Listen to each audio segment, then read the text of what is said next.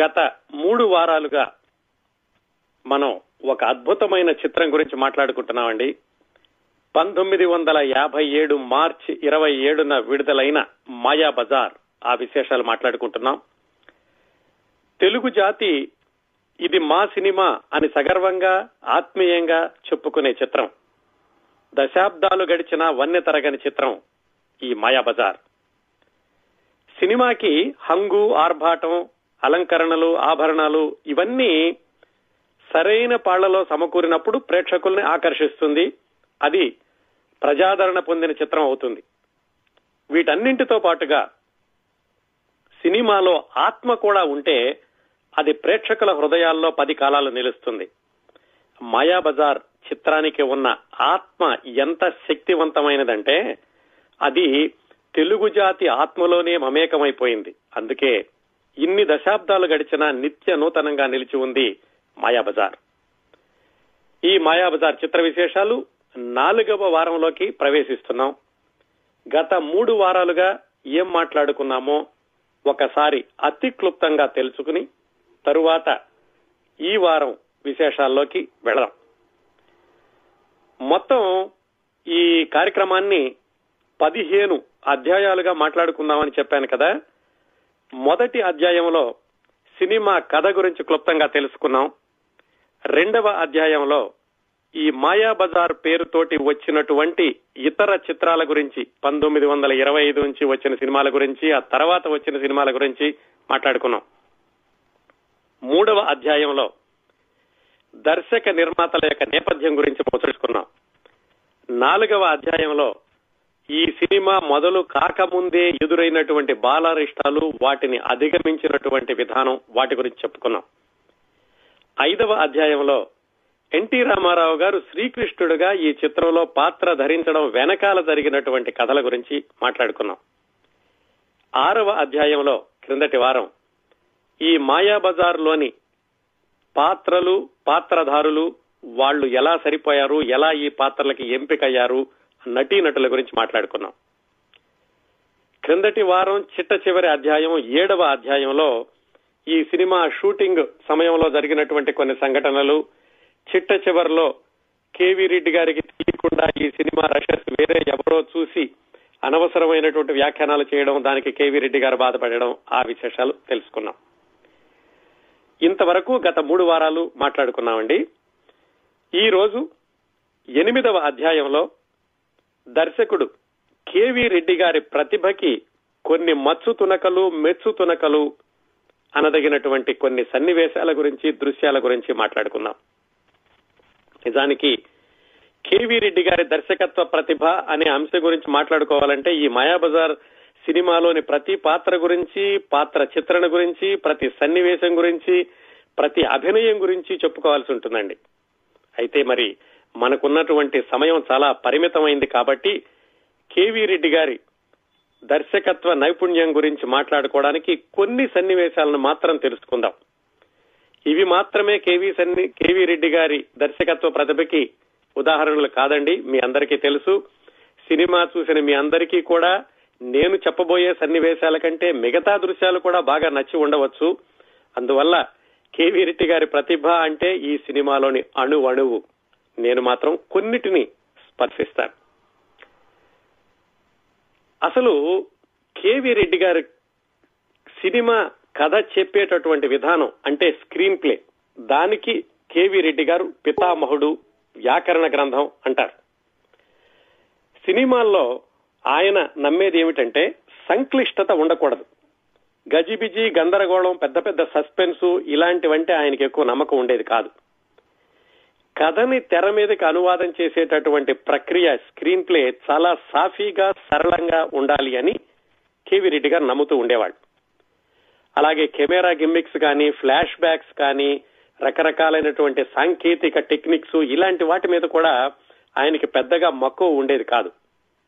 కథ చెప్పడం అంటే ప్రేక్షకుడికి అరచి అరటి పండు ఒలిచి చేతిలో పెట్టినట్లుగా ఉండాలి అని అనుకునేవాళ్ళు. అందుకే ఆయన మొట్టమొదటి సినిమా నుంచి కూడా గమనిస్తే ఆయన కథ చెప్పే విధానం చాలా సరళంగా సాఫీగా సూటిగా సాగుతూ ఉంటుంది.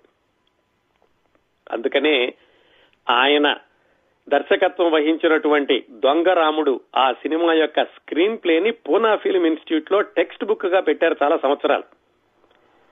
అలాగే గొల్లపూడి మారుతీరావు గారిని సినిమాల్లోకి తీసుకెళ్ళినప్పుడు దుక్కుపాటి మధుసూదన్ రావు గారు స్క్రీన్ ప్లే అంటే ఏమిటో నాకు తెలియదండి అని గొల్లపూడి మారుతిరావు గారు అన్నప్పుడు ఆయనకి కూడా దొంగరాముడు స్క్రీన్ ప్లే ఇచ్చి ఇదిగో ఇలా ఉంటుంది స్క్రీన్ ప్లే అంటే చదవండి అని చెప్పారట దుక్కిపాటి మధుసూదన్ రావు గారు. ఈ ఇటీవల మాట్లాడుతూ ఒక ప్రముఖ దర్శకుడు మన తెలుగు దర్శకుడు ఒక ఆయన అన్నారు. ఏమనంటే కథ చెప్పేటప్పుడు ఎప్పుడైనా నాకు సందేహం వస్తే గనక ఈ దృశ్యం ఎలా ముగించాలి? లేకుంటే తర్వాత తర్వాత దృశ్యాన్ని ఎలా ప్రారంభించాలి? ఈ పాత్రని తర్వాత పాత్రకి ఎలా పరిచయించాలి? ఇలాంటివైన అనుమానాలు వస్తే నేను వెంటనే మాయాబజార్ సినిమాను ఒకటి రెండు సార్లు చూస్తానండి. నాకు దాంట్లో ఆధారాలు దొరికిపోతాయి అని చెప్పారు ఒక ఆయన. ఈ సూటిగా సరళంగా సాఫీగా సాగిపోవడం అనేది మాయాబజార్కి చాలా అత్యవసరం. ఎందుకంటే ఇందులో బోలుడని పాత్రలు ఉన్నాయి. కౌరవులు యాదవులు హిడింబి ఘటోద్గచుడు వీళ్ళందరినీ కూడా ప్రేక్షకులకి పరిచయం చేయాలి ప్రవేశపెట్టాలి. ఆ తర్వాత వాళ్ళ మధ్య జరిగేటటువంటి కథా సన్నివేశాలన్నింటి కూడా గుది గురించి మనకు అందించాలి. అంటే ఒక్కొక్క సన్నివేశం ఎలా మొదలవుతుంది ఎలా పూర్తవుతుంది ఒక సన్నివేశం నుంచి ఇంకో సన్నివేశంలోకి ఎలా వెళతారు అనేది మనకి తెలియదు మీరు ఒకసారి మళ్ళా మాయాబజార్ చూసినప్పుడు ఊహించండి.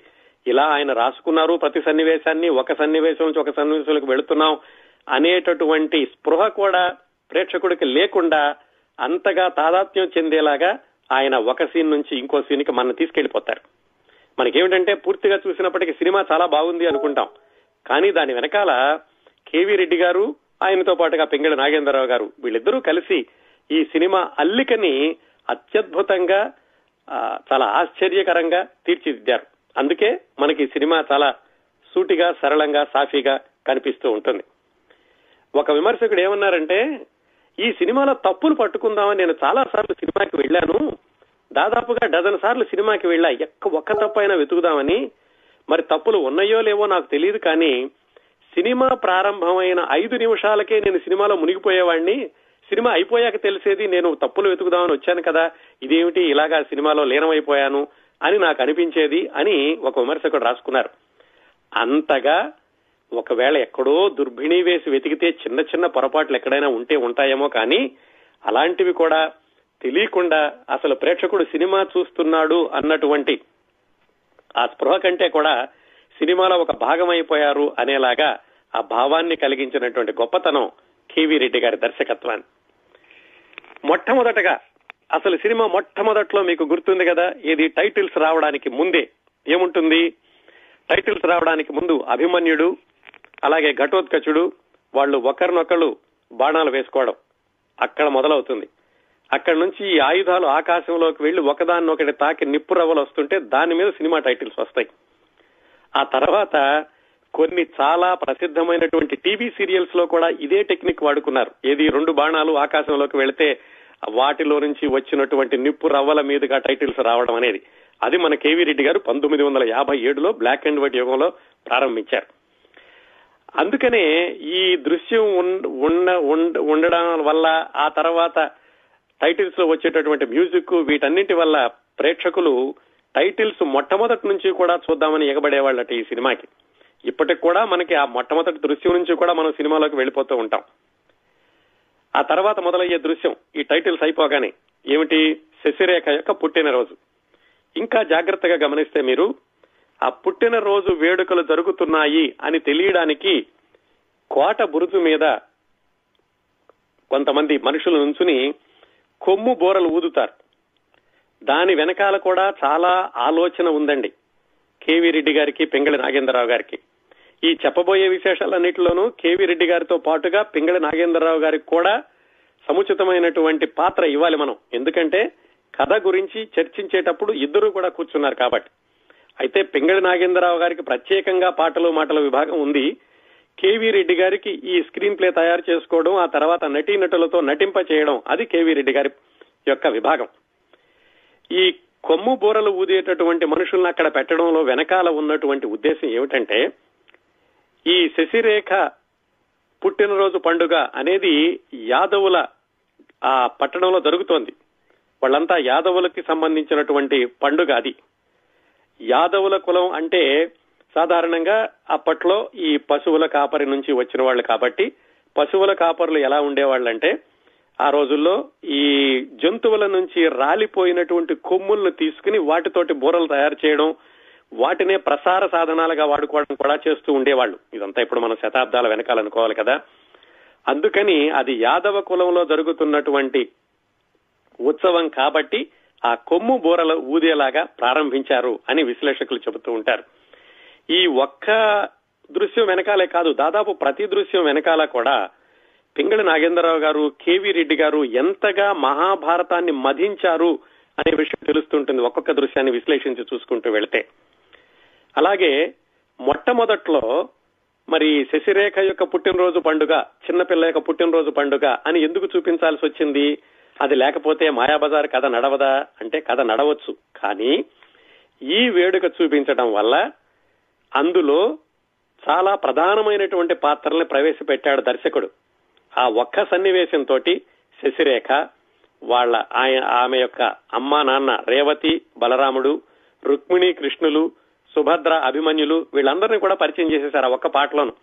మళ్ళా వీళ్ళందరూ ఒకళ్ళు ఒకళ్ళనొకళ్ళు పరిచయం చేయడానికి ఒక్కొక్క సన్నివేశం కాకుండా ఒక్క పాటలోనే వీళ్ళందరినీ పరిచయం చేసి మనల్ని వాళ్ళ మధ్యకి తీసుకెళ్ళిపోయారు అక్కడి నుంచి కూడా ప్రతి సన్నివేశంలోనూ ఆయన కథని ముందుకు తీసుకెళ్ళడంలో కానీ పాత్రల యొక్క ఔచిత్యాన్ని నిలబెట్టడంలో కానీ పాత్రల యొక్క వ్యక్తిత్వాల్ని మనకి పరిచయం చేయడంలో కానీ ఎంతో ఆలోచన పెట్టారు. ఈ శశిరేఖ అభిమన్యుడితో పాటుగా వెళతానని చిన్నపిల్ల రథం ఎక్కుతుంది. వద్దమ్మా దిగిపో అంటారు. శశిరేఖ కొంచెం అలిగినట్లుగా ఉంటుంది. అక్కడే చూపించారు. శశిరేఖకి అభిమన్యుడికి కూడా అభిమానం ఉంది. చిన్నప్పటి నుంచి కూడా ఒకరికొకరికి ప్రేమానురాగాలు ఉన్నాయి అనేటటువంటి విషయాన్ని అదిగో ఆ చిన్న చిన్న దృశ్యాల ద్వారా చూపించారు. ఆ తర్వాత కొన్ని సన్నివేశాలు జరిగినాయి. నేను కథ మొత్తం చెప్పటం లేదండి. కొన్ని కొన్ని ముఖ్యమైనటువంటి సన్నివేశాలు కేవీ రెడ్డి గారి యొక్క దర్శకత్వ ప్రతిభ అనే దానికి ఉదాహరణలుగా చెప్తున్నాను ఆ తర్వాత మరొక దృశ్యం మిగతా ముఖ్యమైనటువంటి పాత్రలన్నింటినీ ప్రవేశపెట్టినటువంటి ఇంకొక దృశ్యం. శ్రీకృష్ణుడును సాత్యకి ఎక్కడికి అక్కడికి రాజసూయాగానికి వెళ్ళి వచ్చాక అక్కడ పాండవులు పంపించినటువంటి ప్రియదర్శిని సత్యపీఠం వాటిని చూపించినటువంటి దృశ్యంలో అక్కడ ఈ కౌరవులకి పరిచయం చేసేటటువంటి సన్నివేశాలకి తీసుకెళ్ళేలాగా మరికొన్ని ముఖ్యమైనటువంటి పాత్రల్ని పరిచయం చేశారు. ఆ ప్రియదర్శినిలో మీకు ఎవరికి కావాల్సింది ఎవరికి ఇష్టమైంది వాళ్ళకి కనిపిస్తుంది అన్నప్పుడు బలరాముడు చూస్తే దుర్యోధనుడు కనిపించాడు. అక్కడ దుర్యోధనుడిని పరిచయం చేశారు మనకి. అలాగే శ్రీకృష్ణుడు చూసినప్పుడు శకుని కనిపించాడు. దాని వెనకాల కూడా చాలా అంతరార్థం ఉంది. శ్రీకృష్ణుడికి శకుని ఎందుకు కనిపించాడు అనడానికి. అలాగే శశిరేఖకి అభిమాన్యుడు పెద్దవాడైనటువంటి అభిమాన్యుడు కనిపించాడు. ఇదిగో వీళ్ళందరినీ కూడా మనకు పరిచయం చేసేశారు ఆ ప్రియదర్శిని ఆ ప్రియదర్శిని చూసేటటువంటి దృశ్యం ద్వారా. ఇవన్నీ కూడా దర్శకుడి యొక్క టెక్నిక్స్ అండి. ఆయన చాలా సరళంగా చూపించడానికి ఆయన ఎక్కువ సన్నివేశాలను ఎన్నుకోకుండా ఇలా ఒక్కొక్క సన్నివేశంతో ఇన్ని పాత్రలను పరిచయం చేశారు. ఆ తర్వాత ఈ ప్రియదర్శినిలో శకుని కనిపించగానే వెంటనే వచ్చే దృశ్యం అక్కడ కౌరవ సభలో పాచికల గురించి శకుని మాట్లాడుతూ ఉంటాడు. ఆ శకుని శ్రీకృష్ణుడికి ఈ పాచికల మహత్యం చూపిస్తాను అనగానే ఇక్కడ శ్రీకృష్ణుడు కూర్చుని తన యొక్క జీవిత చరిత్రని వాళ్ళు నృత్య నాటకంగా ప్రదర్శిస్తుంటే అది చూస్తూ ఉంటాడు. ఈ నృత్య నాటకంలో కాళీయమర్దనం రాగానే అక్కడ ద్రౌపది యొక్క ఆర్తనాదం వినిపిస్తూ ఉంటుంది. అక్కడ శ్రీకృష్ణుడికి ఏం జరిగింది అని బలరాముడు అడగగానే శ్రీకృష్ణుడు చెబుతాడు అక్కడ ఇలా జరుగుతోంది అని. బలరాముడికి కోపం వచ్చి నేను వెళ్ళి కౌరవుల్ని దండిస్తాను అంటాడు. ఇవన్నీ కూడా ఒక్క పాటలో ఇన్ని దృశ్యాలని ఒకదాని తర్వాత ఒకటి చూపించేసి మనకి ఏమాత్రం చూస్తున్న ప్రేక్షకుడికి ఈ గందరగోళం లేకుండా కుదుపు లేకుండా చక్కగా వీటన్నిటినీ కూడా గుదిగురిచ్చారు. ఇంకొక విషయం ఏమిటంటే ఏదైనా సరే సినిమా కథలో మలుపు అనేది ఒకటి ఉండాలి. సినిమా అంటే పాత్రలన్నీ పరిచయం అవుతాయి సరదాగా జరుగుతూ ఉంటుంది ఒక సమస్య వస్తుంది సమస్యను పరిష్కరించడం. ఎక్కువ సినిమా కథలన్నీ ఇలాగే ఉంటాయి కదా. ఈ మన మాయాబజార్ సినిమా కథలో కూడా ఇంతే. చాలా సాఫీగా జరుగుతూ ఉంటుంది సమస్య వచ్చింది. ఏమిటి సమస్య? బలరాముడు అక్కడికి వెళ్ళి దుర్యోధనుడి దగ్గరికి వెళ్ళి దుర్యోధనుడి కోప్పడ్డామని వెళ్ళిన వాడు దుర్యోధనుడి యొక్క మాటలకి నమ్మేసేసి వాళ్ళ అబ్బాయికి లక్ష్మణ కుమారుడికి శశిరేఖనిచ్చి పెళ్ళి చేస్తాను అని ఒప్పందం కుదుర్చుకుని రావడం ఈ కథకి ముఖ్యమైన మలుపు. జాగ్రత్తగా గమనిస్తే ఈ మలుపు రావడానికి గంట పైగా పడుతుంది. అయినా కానీ ప్రేక్షకుడు ఇవన్నీ మనకు తెలిసిన పాత్రలే కదా చూసినయే కదా అసలు ఏం జరుగుతోంది ముందు అని తొందరపాటు కూడా పడకుండా ఉండడానికి పాత్రలన్నిటినీ కూడా చాలా సరళంగా మనందరికీ కూడా ఈ ఒక దృశ్యం తర్వాత ఒక దృశ్యాన్ని పాటలని మేళవించి ఆ సంభాషణలోకి మనం తీసుకెళ్ళిపోయి చూపించారు దర్శకుడు కేవీ రెడ్డి గారు. ఇది ఒకటే కాకుండా ఈ రెండు మూడు దృశ్యాలే కాకుండా ప్రతి దృశ్యము కూడా మనం ఉదహరించుకోవచ్చు. ప్రతి చిన్న పాత్రని కూడా ఆయన ఎంత జాగ్రత్తగా తీర్చిదిద్దారు అనడానికి ఇంకొక ఉదాహరణ చెబుతారు. చిట్ట చివరిలో మాయా శశిరేఖ ఆ ఘటోత్కచుడు శశిరేఖ మారుతూ ఉంటారు. మాయా శశిరేఖ వేషంలో ఉన్నప్పుడు కానీ అక్కడ ఉన్న వాళ్ళకి కనిపించేది శశిరేఖే. మనకు తెలుసు మాయా శశిరేఖ అని. పక్కన ఉన్నటువంటి చెలికత్తె మీద చెయ్యి వేస్తుంది మాయా శశిరేఖ. చెలికత్తె ఒక్కసారిగా విదిలించుకుంటుంది. అది నాకు పడదు అన్నట్టుగాను. చెలికత్తెకి తెలుసు ఆవిడ మాయా శశిరేఖ అని. కానీ అక్కడున్న వాళ్ళందరికీ మాయా శశిరేఖ అని తెలియదు శశిరేఖ అనుకుంటూ ఉంటారు. అలాంటప్పుడు ఆ చెలికత్తెతో ఆ యొక్క రియాక్షన్ చూపించాల్సిన అవసరం లేదు. కానీ ఆ పాత్ర యొక్క ఔచిత్యం చెడకుండా ఉండడానికి చెలికత్తెకి తెలుసు కాబట్టి మాయా శశిరేఖ శశిరేఖగా మిగతా వాళ్ళకి కనిపిస్తున్నప్పటికీ అది శశిరేఖ కాదని తనకు తెలుసు తను మర్చిపోలేదు అనేటటువంటి అతి చిన్న విషయాన్ని కూడా కేవి రెడ్డి గారు అతి చక్కగా ఈ సినిమాలో చూపించారు. అలాగే ఈ మహాభారతాన్ని ఎంతో మధించారు అనడానికి కొన్ని కొన్ని ఉదాహరణలు చెప్తూ ఉంటారు విశ్లేషకులు. ఘటోత్కచుడి దగ్గర మోహిని భస్మాసుర ఆ నాటకం జరుగుతూ ఉంటుంది కదా ఆయన వినోద కాలక్షేపం కోసమని. మోహిని భస్మాసుర నాటకాన్ని ఎందుకు పెట్టారు? ఇంకేదైనా ఎందుకు పెట్టలేదు? భస్మాసురుడు రాక్షసుడు. రాక్షస శక్తి దైవశక్తి ముందు ఓడిపోతుంది అనేటటువంటి విషయాన్ని చెప్పడానికి అన్యాపదేశంగా ఘటోత్కచుడికి నాయనా నువ్వు రాక్షసుడివి నీకు చాలా పౌరుషం ఉంది కానీ దైవశక్తి లేకపోతే నీ ఒక్కడి పౌరుషం సరిపోదు అని పరోక్షంగా చెప్పించారు అక్కడ. ఆ తర్వాత జరిగిన కథ కూడా అదే. ఘటోత్కచుడు అక్కడికి వెళ్ళాడు. కానీ అక్కడ శ్రీకృష్ణుడి యొక్క తోడ్పాటు శ్రీకృష్ణుడి యొక్క సహాయం లేకుండా ఆయన సాధించలేకపోయాడు. దానికి పునాదిగా మోహిని భస్మాసుర నాటకాన్ని ఘటోత్కచుడి ముందు చూపించారు. ఇలా ఎంతో ఆలోచనతోటి మహాభారతంలోని యొక్క పాత్రల యొక్క ఔచిత్యం చెడకుండా మళ్ళా ఈ కథకు సంబంధించినటువంటి పాత్రలని నడిపే నడిపేటప్పుడు ఆ వెనకాల ఉన్నటువంటి క్యారెక్టరైజేషన్ కూడా పోకుండా ఉండడానికి ఇన్ని జాగ్రత్తలు తీసుకున్నారండి కేవీ రెడ్డి గారు. ముందు చెప్పుకున్నట్టుగానే ఇలా కేవీ రెడ్డి గారి యొక్క దర్శకత్వ ప్రతిభ అంటే ప్రతి సన్నివేశం గురించి ఎలా మాట్లాడుకుంటూ వెళ్ళొచ్చండి. ఇక్కడతో ఆపేద్దాం కేవీ రెడ్డి గారి దర్శకత్వ ప్రతిభ గురించి. ఇంకా అవసరం వచ్చినప్పుడు మిగతా సందర్భాల్లో కూడా చెప్పుకుంటూ ఉందాము. ముందు చెప్పినట్టుగానే ఈ స్క్రీన్ ప్లే రాసేటప్పుడు కథా చర్చల్లోనూ కేవీ రెడ్డి గారితో పాటుగా పింగళి నాగేశ్వరరావు గారు కూడా ఉన్నారు ఉంటారు కూడా. రచయిత తప్పనిసరిగా ఉంటాడు దర్శకుడితో పాటుగా. అందుకనే వీటన్నింటిలోనూ పింగళి నాగేంద్రరావు గారి పాత్ర కూడా కొంత ఉందని చెప్పుకోవాలి. అయితే కేవీ రెడ్డి గారి శాఖ ఎలాగైతే ఈ స్క్రీన్ ప్లే రాసుకోవడం వాళ్ళకి పాత్రలకి అభినయం చెప్పడం వాళ్ళు ఎటు నుంచి రావాలి ఎటు నుంచి వెళ్ళాలి ఇలాంటివన్నీ కూడా కేవీ రెడ్డి గారి విభాగం. అయితే పింగళి గారికి ప్రత్యేకమైన విభాగం ఏమిటంటే పాటలు మాటలు.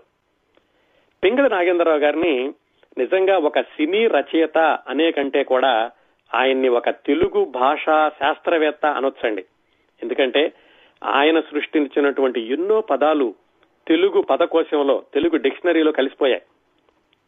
నిజంగా ఇవన్నీ కూడా పురాత కాలం నుంచి కూడా తెలుగు భాషలో లేనటువంటి చాలా పదాలను ఆయన సృష్టించారు. ఇందులో చెప్తాడు కూడా మనం సృష్టించ కూడా ఎక్కడి నుంచి వస్తాయి కొత్త పదాలని. అది ఆయనే అనుసరించారు కూడా అలా అనుసరించడంలో ఆయన సృష్టించినటువంటి కొన్ని కొన్ని మాటల్ని చాలా మంది అది అసలు డిక్షనరీలో లేవు ఈయన సృష్టించినవి అని కూడా చాలా మందికి తెలియదు ముఖ్యంగా పత్రికా భాష రాసేటప్పుడు ఇలాంటప్పుడు కూడా కొన్ని కొన్ని మాటలు వాడుతూ ఉంటారు. వాటన్నిటినీ కూడా పెంగళి గారు సృష్టించారన్న విషయం చాలా తక్కువ మందికి తెలుసు. ఈ పెంగళి గారు ఇలాగా మాటల్ని సృష్టించడం ఊత పదాలను సృష్టించడం అనేది ఆయన యొక్క హిట్ సినిమా ఏది గుణసుందరి కథ. అక్కడి నుంచి కూడా ఉందండి. ఒక్కసారి వెనక్కి వెళ్ళి ఈ పింగళి నాగేంద్రరావు గారు గుణసుందరి కథ నుంచి కూడా కొత్త పదాలను ఎలా సృష్టించారు ఊత పదాలను ఎలా సృష్టించారు? పదాలు ఊత పదాలు రెండు విభాగాలు ఉన్నాయండి. ఊత పదాలు అంటే మనం ఎప్పుడు వాడుకునేవి.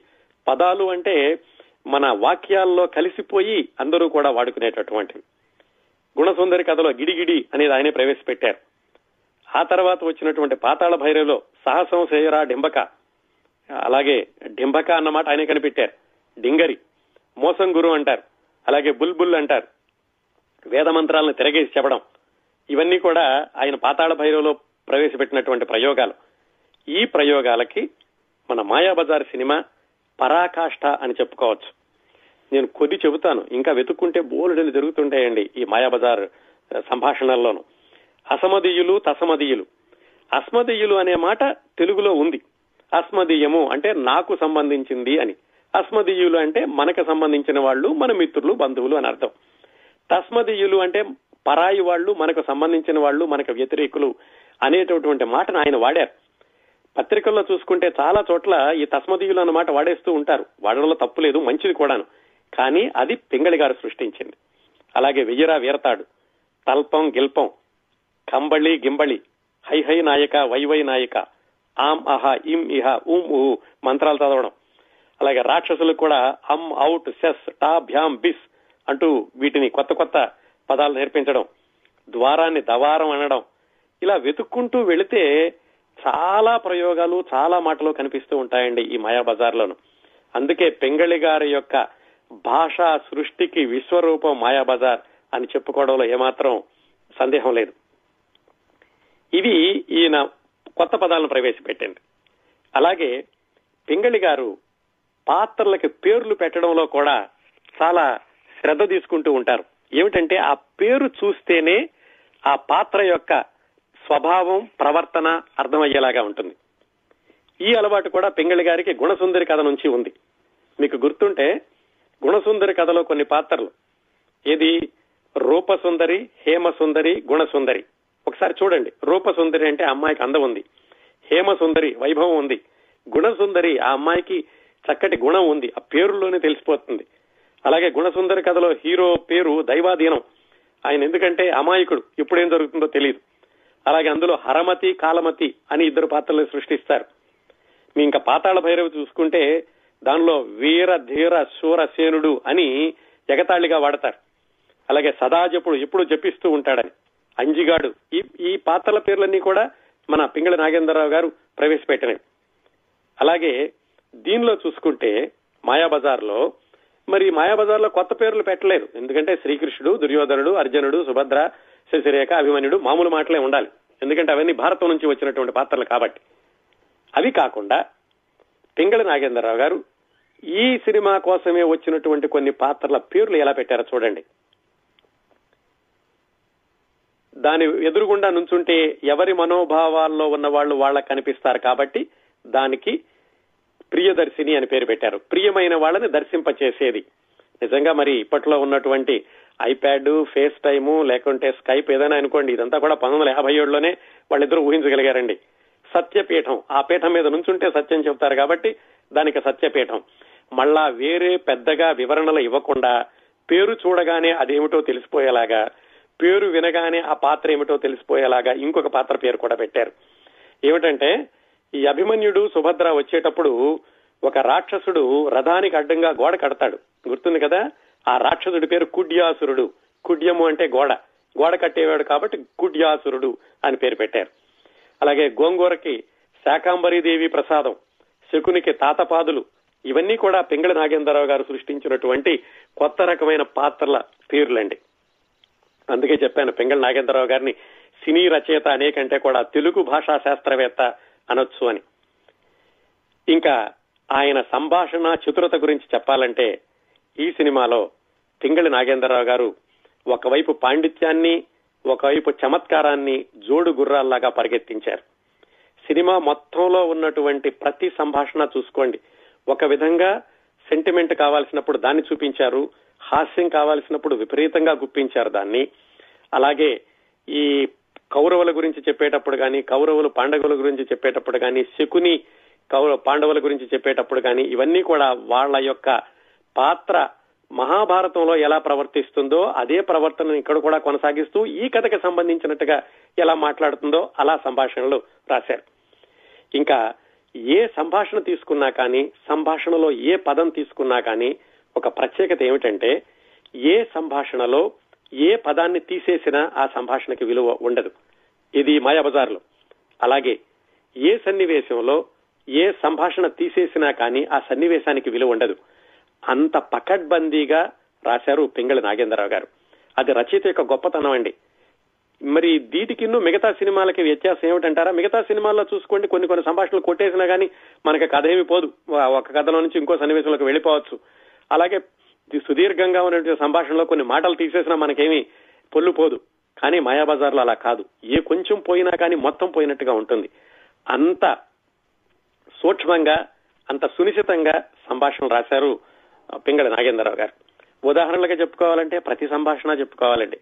అందుకని మాటల కంటే కూడా పింగళ నాగేంద్రరావు గారు రాసినటువంటి కొన్ని పాటల గురించి మనం ముచ్చడించుకుందాం ఎందుకంటే ఈ విభాగం ఈ తొమ్మిదవ అధ్యాయంలో మనం పింగళ నాగేంద్రరావు గారి మాటలు పాటల గురించి మాట్లాడుకున్నాం ఉంటున్నాం కాబట్టి పాటలు రాసినటువంటి విధానంలో కొన్ని ముఖ్యమైనటువంటివి చూసి తర్వాత అధ్యాయంలోకి వెళదాం.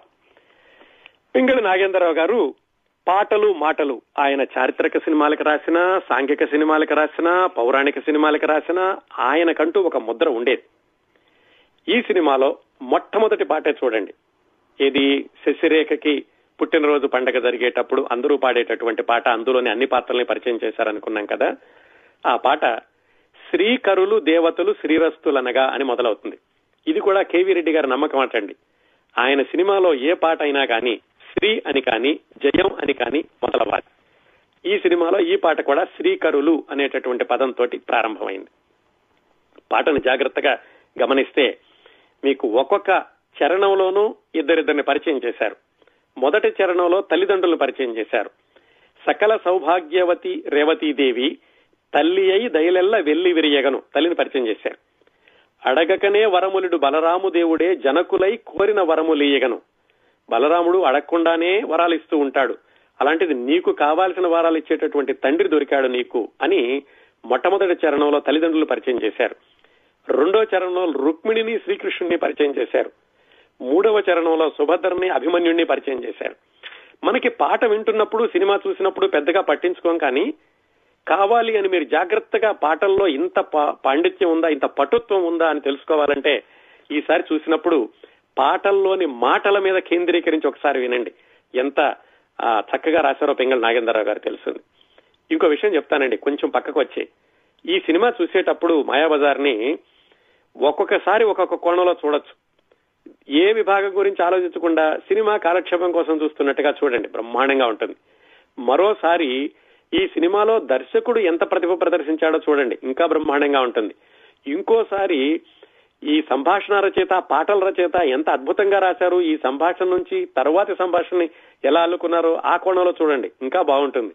మరోసారి ఈ సినిమాలో ఈ ఛాయాగ్రహణం ఇదండి కెమెరా పనితనం.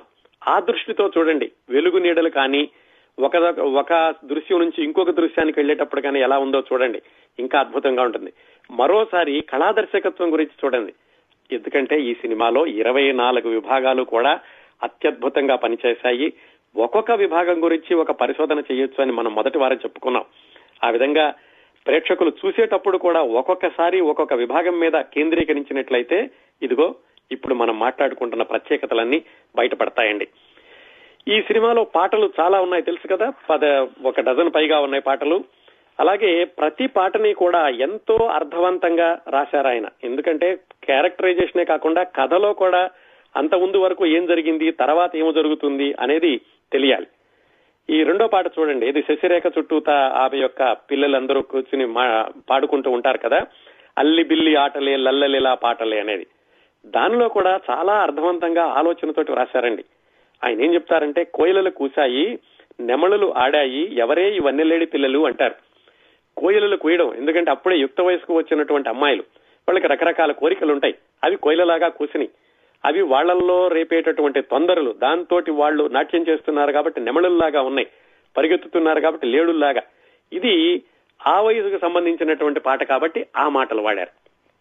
అలాగే ఆ పాట అంతా కూడానండి. అలాగే మిగతా పాటలు కూడా చూసుకున్నట్లయితే నీవేనా నన్ను తలచినది నీవేనా నన్ను పిలచినది ఆ పాట ఉంది కదా. రాసింది చాలా పన్నెండు పద్నాలుగు పంక్తులు మాత్రమేనండి. ఎంత అద్భుతమైనటువంటి భావాన్ని పొదిగారంటే కలలోనే ఒక మెలకువగా ఆ మెలకువలోనే ఒక కలగా. కలలో ఏదో మెలకు వచ్చినట్టుగా ఉంది. ఆ మెలకువలో మళ్ళీ కల వచ్చినట్టుగా ఉంది. ఇదంతా ఎలా జరుగుతుంది?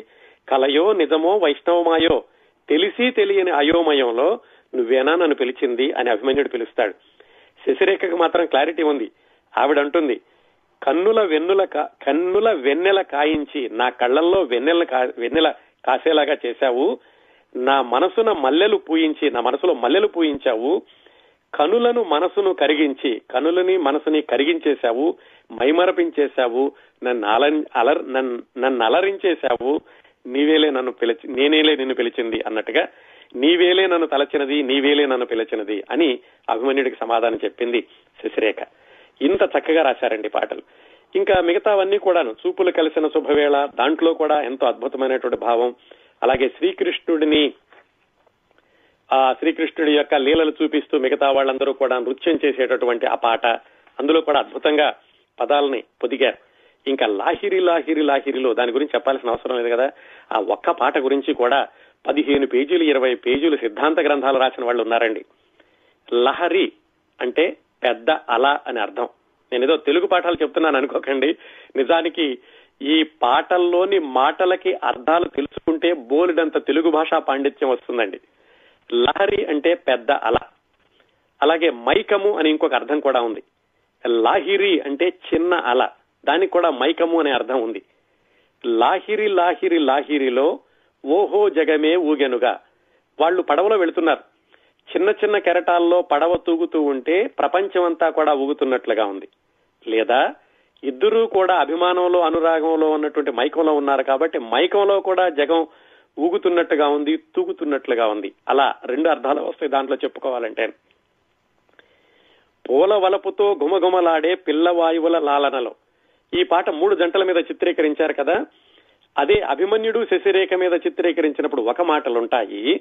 శ్రీకృష్ణుడు రుక్మిణి ఉన్నప్పుడు ఇంకొక మాటలుంటాయి. మళ్ళా పాట మొత్తంలో కూడా ఎక్కడా కూడా ఆ ఔచిత్యం అనేది కూడా ఎక్కడ చిన్నకుండా ఉంటుంది. ఇలా ప్రతి పాట గురించి కూడా మాట్లాడుకోవచ్చండి. ఇవన్నీ కూడా పెంగళి నాగేంద్రరావు గారి యొక్క ప్రతిభకి ప్రత్యక్ష నిదర్శనాలు. ఇంకా ఒక్క పాట గురించి మాత్రం చెప్తాను. అదే మనందరికీ తెలిసింది. ఏది? వివాహ భోజనంబు విందైన వంటకంబు. ఆ పాట కొంతవరకు కూడా పంతొమ్మిది వందల ముప్పై ఆరులో వచ్చినటువంటి చిత్రం. ఏది శశిరేఖా పరిణయం అనుకున్నాను చూడండి. దాంట్లో దాంట్లో ఉన్నటువంటి చరణాల్లో కొన్ని మాటలు ఉన్నాయి పల్లవిలో కొన్ని మాటలు ఉన్నాయి కానీ మిగతాదంతా కూడా మన పిగ్గల నాగేంద్రరావు గారు ఈ సినిమా కోసం రాసినటువంటిదే ఆ వివాహ భోజనంబు అనేటటువంటి పాట. పింగళి నాగేంద్రరావు గారికి ఇంకొక అలవాటు ఏంటంటే ఆహా ఓహో భళ అలాగే సాహో ఇలాంటి మాటలన్నీ కూడా చక్కగా పాటల్లో పొదుగుతూ ఉంటారు. దీనిలో చూడండి వివాహ భోజనంబు పాటలో. ఔరౌర గారెలెల్ల అయ్యారే బూరెలిల్ల ఔరౌర అన్న మాట వాడారు. మళ్ళా రెండో పంక్తిలో ఓహోరే అరిసెలుల్ల ఇవెల్ల నాకే చెల్ల ఔరౌరా ఓహోర ఓహోరే అనే మాటలు వాడారు. ఆ తర్వాత చరణంలో భళీరే లడ్డులందు ఆ తర్వాత పంక్తిలో బలే జిలీబి ముందు భళీరే బలే అనే మాటలు వాడారు. చివరి చరణంలో మఝారే అప్పళాలు తర్వాత పంక్తిలో వహ్వారే పాయసాలు మఝారే వహ్వారే ఔర్ ఔరౌరా ఓహోరే భళీరే బలే మఝారే వహ్వారే ఈ మాటలండి ఇవన్నీ ఇవన్నీ కూడా మర్చిపోయి మనం చాలా దశాబ్దాలు అయిపోయింది. అలాంటి వాటిని అతి చక్కగా సంగీతంలో పాటలో పదగడం పైగా ఆ పాట యొక్క అర్థానికి చెరిపోకుండా పడగడం ఇదంతా కూడా పింగళి నాగేంద్రరావు గారి యొక్క ప్రతిభకి నిదర్శనంగా చెప్పుకోవచ్చు. ఇలా చెప్పుకుంటూ వెళితే ఈ సినిమాలోని ప్రతి సంభాషణ గురించి పాటలోని ప్రతి పంక్తి గురించి కూడా మనం అరగంట సేపు గంట సేపు మాట్లాడుకుంటూ మాట్లాడుకుంటూ వెళ్ళొచ్చండి. కాకపోతే మనకున్నటువంటి పరిమిత సమయం దృష్ట్యా ఈ తొమ్మిదవ అధ్యాయాన్ని పాటలు మాటలు సమకూర్చిన పెంగళి నాగేంద్రరావు గారి ప్రతిభ గురించి మాట్లాడుకున్నాం. ఈ అధ్యాయాన్ని ఇంతటితో ముగించి మనం తరువాతి అధ్యాయంలోకి వెళ్ళాలి. అదే సంగీతం. ఈ సినిమాకి సంగీత దర్శకుడు ఘంటసాల గారు. అంతకు ముందు ఎస్ రాజేశ్వరరావు గారు కూడా ఉన్నారు ఈ సినిమాకి. ఏం జరిగిందంటే విజయ సంస్థని ప్రారంభించింది షావుకారు చిత్రంతో అది మనం కొన్ని నెలల కిందట మాట్లాడుకున్నాం. ఆ షావుకారు సినిమా ప్రారంభించేటప్పుడు విజయ ప్రొడక్షన్స్ వాళ్ళు ఎలాగైనా సరే మనం వరుసనే తీస్తాం కాబట్టి సినిమాలని కాంట్రాక్టుకు తీసుకుందాము అని సాంకేతిక నిపుణుల్ని నటీనటుల్ని కొంతమందితో కాంట్రాక్ట్ రాయించుకున్నారు. వాళ్ళల్లో మన ఎన్టీ రామారావు గారు ఎస్వి రంగారావు గారు ఉన్నారు. వాళ్ళతో పాటుగా సంగీత దర్శకుడు ఘంటసాల వెంకటేశ్వరరావు గారిని కూడా విజయ పిక్చర్స్కి ఐదు సినిమాలకి సంగీతం సమకూర్చాలి అని ఆ షావుకారు సినిమా అప్పుడే అగ్రిమెంట్ రాయించుకున్నారు. ఆ అగ్రిమెంట్ ప్రకారం ఘంటసాల గారు విజయవాడలో తీసినటువంటి షావుకారు పాతాళ భైరవి పెళ్ళి చేసి చూడు చంద్రహారం. ఎన్నేనియండి నాలుగు సినిమాలు. ఆ నాలుగు సినిమాలకి సంగీతం సమకూర్చారు. పాతాళ భైరవి తెలుగు తమిళ ఉంది. పెళ్ళి చేసి చూడు కూడా తెలుగు తమిళ ఉంది. ఆ తమిళ వర్షన్ కూడా తెలుగులో ఉన్నటువంటి ట్యూన్లే కాబట్టి దాని లెక్కలో నుంచి తీసేస్తే నాలుగు సినిమాలకి ఘంటసాల గారు సంగీతం సమకూర్చారు. విజయవాడతో చేసుకున్నటువంటి అగ్రిమెంట్ ప్రకారం. ఆ తర్వాత విజయవాడలో తీసినటువంటి ఈ మిస్సమ్మ అనేటటువంటి సినిమాకి ఘంటసాల గారు కాకుండా ఎస్ రాజేశ్వరరావు గారు సంగీతం సమకూర్చారు. కారణం ఏమిటంటే ఆ సినిమా దర్శకుడు ఎల్వి ప్రసాద్ గారు మరి ఆయనకున్నటువంటి ఆ ఆకర్షణ కానీ ఆయనకున్నటువంటి అభిరుచి కానీ ఏమిటో కానీ ఆయన ఘంటసాల గారు కాకుండా సాలూరు రాజేశ్వరరావు గారిని మిస్సమ్మ సినిమాకి సంగీత దర్శకుడిగా తీసుకున్నారు. అందుకనే ఆ పిస్సమ్మ సినిమా ఒక్క సినిమాలోనే ఘంటసాల గారు ఆడలేదు అందులో ఏం రాజా పాడాడు?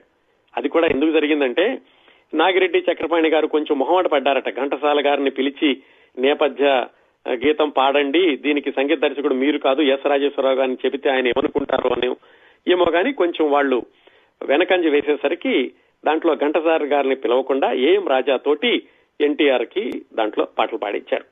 అలా జరిగిందండి ఏఎం రాజా గారి మిశ్రమలో పాడడం.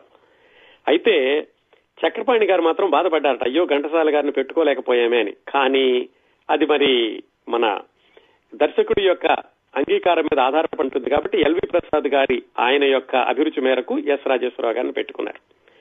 తర్వాత వాళ్ళు తీసినటువంటి సినిమా ఇదిగో మాయాబజార్. మరి మాయాబజార్కి కి ఎవరుండాలి? ఘంటసాల గారు కాంట్రాక్ట్ అయితే ఉంది కానీ అంత ముందు సినిమాకి మిస్సమ్మ సినిమాకి ఎస్ రాజేశ్వరరావు గారు చేశారు. అందుకని సహజంగానే ఎస్ రాజేశ్వరరావు గారిని కొనసాగిద్దాము అని ఎస్ రాజేశ్వరరావు గారి సంగీత దర్శకుడిగా అనుకున్నారు. అనుకుని ఎస్ రాజేశ్వరరావు గారితోటి ఈ సంగీత సమకూర్చేటటువంటి ఆ సిట్టింగ్స్కి కూర్చున్నారు. దాంట్లో ఆయన శ్రీకరులు దేవతలు శ్రీరస్తులు అనగా ఆ మొదటి పాట ఆ శ్రీతో మొదలవ్వాలి కదా కేవీ రెడ్డి గారికి ఆ పాట. ఆ తర్వాత చూపులు కలిసిన శుభవేళ లాహిరి లాహిరి లాహిరిలో నీ కోసమేనే జీవించున్నది ఈ నాలుగు పాటల్ని ఎస్ రాజేశ్వరరావు గారు కంపోజ్ చేశారు. ఆ తర్వాత ఏమైందంటే వాళ్ళ యొక్క వ్యవహార శైలులు ఒకళ్ళకి ఒకళ్ళకేను. కేవీ రెడ్డి గారిది ఏమిటంటే ఒక స్కూల్ లాగా ఉండేది ఆయన హెడ్ మాస్టర్ లాగా ఉండేవాళ్ళు అందరూ కూడా క్రమశిక్షణతో ఉండాలి ఏకాగ్రతతో పనిచేయాలి సరదాగా హుషారుగా ఏదో కబుర్లు చెప్పుకోవడం ఇలాంటిదంటే గిట్టేది కాదు కేవీ రెడ్డి గారికి. ఎస్ రాజేశ్వరరావు గారు మరి ఎలాగైనా సృజనాత్మకమైనటువంటి వ్యక్తులు అనగానే వాళ్ళకుండేటటువంటి అలవాట్లు వాళ్ళకుండేటటువంటి షరతులు వాళ్ళకుండేటటువంటి పరిమితులు ఉంటాయి కదా. ఒకరోజు ఒకరోజు కాదు చాలా సార్లు ఈ పాటల సిట్టింగ్ అన్నింటిలో కూడా కేవీ రెడ్డి గారు ఏం చేసేవాళ్ళంటే ఈ పాటలకి స్వరాలు సమకూర్చాలి అని సంగీత దర్శకుడు కూర్చున్నప్పుడు అందరూ ఉండాలి. ఎవరు దర్శకుడు ఉండాలి నిర్మాత ఉండాలి డాన్స్ మాస్టర్ ఉండాలి కళా దర్శకుడు ఉండాలి ఈ కెమెరామెన్ ఉండాలి వీళ్ళందరినీ కూడా కూర్చోమనేవాళ్ళు కేవీ రెడ్డి గారు. ఎందుకంటే ఈ పాట యొక్క ఆత్మ అందరికీ తెలియాలి. ఈ పాట ఎలా ట్యూన్ చేస్తున్నారు? ఎలా రాస్తున్నారు? ఎందుకు ఇలా చేశారు? ఈ ఈ సంగీతంలో మలుపులు ఎందుకు వచ్చినాయి? ఇవి అందరికీ తెలియాలి. కళాదర్శకుడికి తెలియాలి డాన్స్ మాస్టర్కి తెలియాలి కెమెరామెన్కి తెలియాలి. అవి తర్వాత వివరించే కంటే కూడా వాళ్ళందరూ ఉంటే బాగుంటుంది అని అందరినీ కూర్చోపెట్టి ఈ పాటలకి ట్యూన్ చేయమని చెప్పారు కేవీ రెడ్డి గారు. ఒకటి రెండు జరిగినాయి. ఆ తర్వాత ఎస్ రాజేశ్వరరావు గారికి ఏమిటంటే ఆయన ఇదేమిటండి? ఇది మ్యూజిక్ రూమ్ లాగా లేదు ఇదేదో కోర్టు హాల్ లాగా ఉంది. మీరు అందరూ కలిసి నన్ను ఏదో క్రాస్ ఎగ్జామినేషన్ చేస్తున్నట్టుగా ఉంది. సంగీతం సమకూర్చే వ్యవహారం లాగా లేదు అని ఎస్ రాజేశ్వరరావు గారు వెళ్ళిపోయారు అక్కడి నుంచి. అది కాకుండా మరి ఇంకేమైనా జరిగిందో ఏమో తెలియదు కానీ మొత్తానికి ఆ విధంగా నాలుగు పాటలు అవగానే ఎస్ రాజేశ్వరరావు గారు ఈ సినిమాకి సంగీతం చేసేటటువంటి అవకాశం నుంచి పక్కకి తప్పుకున్నారు. ఆయన వెళ్ళబోయే ముందు ఒక పాట చేస్తూ ఉన్నారు ఆయన. కుశలమా కుశలమా నవ వసంత మధురిమ అనేటటువంటి పాటని కొంతవరకు చేశారు. అది పూర్తిగా దాన్ని పూర్తి చేయలేదు ఆ పాఠం. అక్కడ అక్కడ ఎస్ రాజేశ్వరరావు గారు వెళ్ళిపోయారు ఇంకా మరి అప్పుడు వెళ్ళిపోయినప్పుడు ఏం చేయాలి? మళ్ళా తర్వాత ఇంకా ఆలోచించాల్సిన అవసరం లేదు. కేవీ రెడ్డి గారికి అయితే మొదటి నుంచి కూడా ఘంటసాల వెంకటేశ్వరరావు గారి మీదే ఉంది. ఎందుకంటే ఆయన అంతకు ముందు పాతాళ భైరవిలో కూడా ఘంటసాల వెంకటేశ్వరరావు గారితో కలిసి పనిచేశారు ఆయన. అందుకని వెంటనే మరో ఆలోచన లేకుండా ఘంటసాల గారిని పిలిచారు. పిలిచి ఆయనకి సంగీత దర్శకత్వాన్ని అప్పగించారు. ఇంకా అక్కడి నుంచి మిగతా పాటలన్నీ కూడా ఘంటసాల వెంకటేశ్వరరావు గారు ట్యూన్ చేశారు. ఇది కేవలం ఈ పాటల్ని ట్యూన్ చేయడమే కాకుండా ఒక్కొక్క పాట యొక్క మ్యూజిక్ సిట్టింగ్ కూడా అల్లాటప్పగా జరిగేది కాదటండి. ఒక్కొక్క పాటకి పదిహేను రోజుల పాటు తీసుకున్నారట. ఎందుకంటే ఒక సన్నివేశం అనుకోగానే అలాంటి సందర్భాలు ఇప్పటిదాకా అంటే ఈ పాట సిట్టింగ్ జరిగే వరకు కూడా ఎన్ని సినిమాల్లో వచ్చాయి ఎక్కడ ఎలా ట్యూన్ కట్టారు ఆ పాటలో సాహిత్యం ఎలా ఉంది ఇలా ప్రతి అంశాన్ని కూడా కూలంకషంగా విశ్లేషించాక దానికంటే భిన్నంగా ఉండాలి కథకి సరిపోవాలి ఎలా ఉండాలి. ఇంత కసరత్తు చేశాక ఆ పాటకి సాహిత్యం కానీ సంగీతం కానీ సమకూర్చడం జరిగిందటండి. ఈ విషయాలన్నీ కూడా అప్పటి జరిగినటువంటి సంఘటనలకు ప్రత్యక్ష ప్రత్యక్ష సాక్షి మన మిత్రులు సింగీతం శ్రీనివాసరావు గారు చెప్పారు. ఈ సినిమాలో జరిగినటువంటి విశేషాలన్నిటికీ ప్రత్యక్షంగా మనకి వివరించగలిగినటువంటి మేధావి ప్రస్తుతం మన సిగ్గితం శ్రీనివాసరావు గారు మాత్రమేనండి. ఆయన చెప్పారు ఈ చిన్న చిన్న విషయాలు కూడా. కేవీ రెడ్డి గారి స్కూల్ ఎలాగ ఉండేది? అలాగే ఈ పాటల సిట్టింగ్ ఎలా జరిగింది? ఘంటసాల గారు మాస్టర్ ఎలాగా సమకూర్చారు? దానికి పింగళి నాగేంద్రరావు గారు ఎలాగా మాటలు రాశారు? అనే విషయాలన్నీ కూడా ఆయన చాలా వివరంగా చెప్పారు సంగీతం శ్రీనివాసరావు గారు. ఇలా జరిగేదండి. ఈ పాటలు ఈ సిట్టింగ్ జరిగేటప్పుడు నృత్య దర్శకుడు పశుమతి కృష్ణమూర్తి గారు కూడా ఉండేవాళ్ళు. ఆయన కూడా అక్కడ స్వరం అవుతుంటే కనుక డాన్స్ ఎలాగ రూపకల్పన చేయాలి అనేది అక్కడే రాసుకుంటూ ఉండేవాళ్ళు కళా దర్శకులు అక్కడుండి ఓ ఓకే ఈ పాట వస్తే గనక ఈ పాటలో ఈ బాట వస్తే వెనకాల ఏం చూపించాలి? ఈ స్వరం ఇలా వస్తే వెనకాల సెట్టింగ్ ఎలా ఉండేది? అని కళా దర్శకుడు కూడా రాసుకుంటూ ఉండేవాళ్ళట. ఇంత కసరత్తు జరిగిందండి ప్రతి పాటకేను. మొత్తం చిన్న పెద్ద కలిపి ఈ సినిమాలో పద్దెనిమిది మ్యూజిక్ బిట్స్ ఉన్నాయి పాటలు కానీ పద్యాలు కానీ అన్ని కలుపుకొని. వాటిల్లో కొన్నింటి యొక్క ప్రత్యేకతలు ఎవరెవరు పాడారు? అలాగే ముఖ్యంగా మన వివాహ భోజనంబు పాట వెనకాల ఉన్నటువంటి నేపథ్యం ఆ ట్యూన్ ఎలా వచ్చింది? ఘంటసాల మాస్టర్ యొక్క ప్రత్యేకతలు దీంట్లో కూడా కొంతమంది గాయకులు మారినటువంటి వైనం ఇలాంటివన్నీ మనం ఈ పదవ అధ్యాయం కొనసాగింపు వచ్చే వారం కొనసాగిద్దామండి.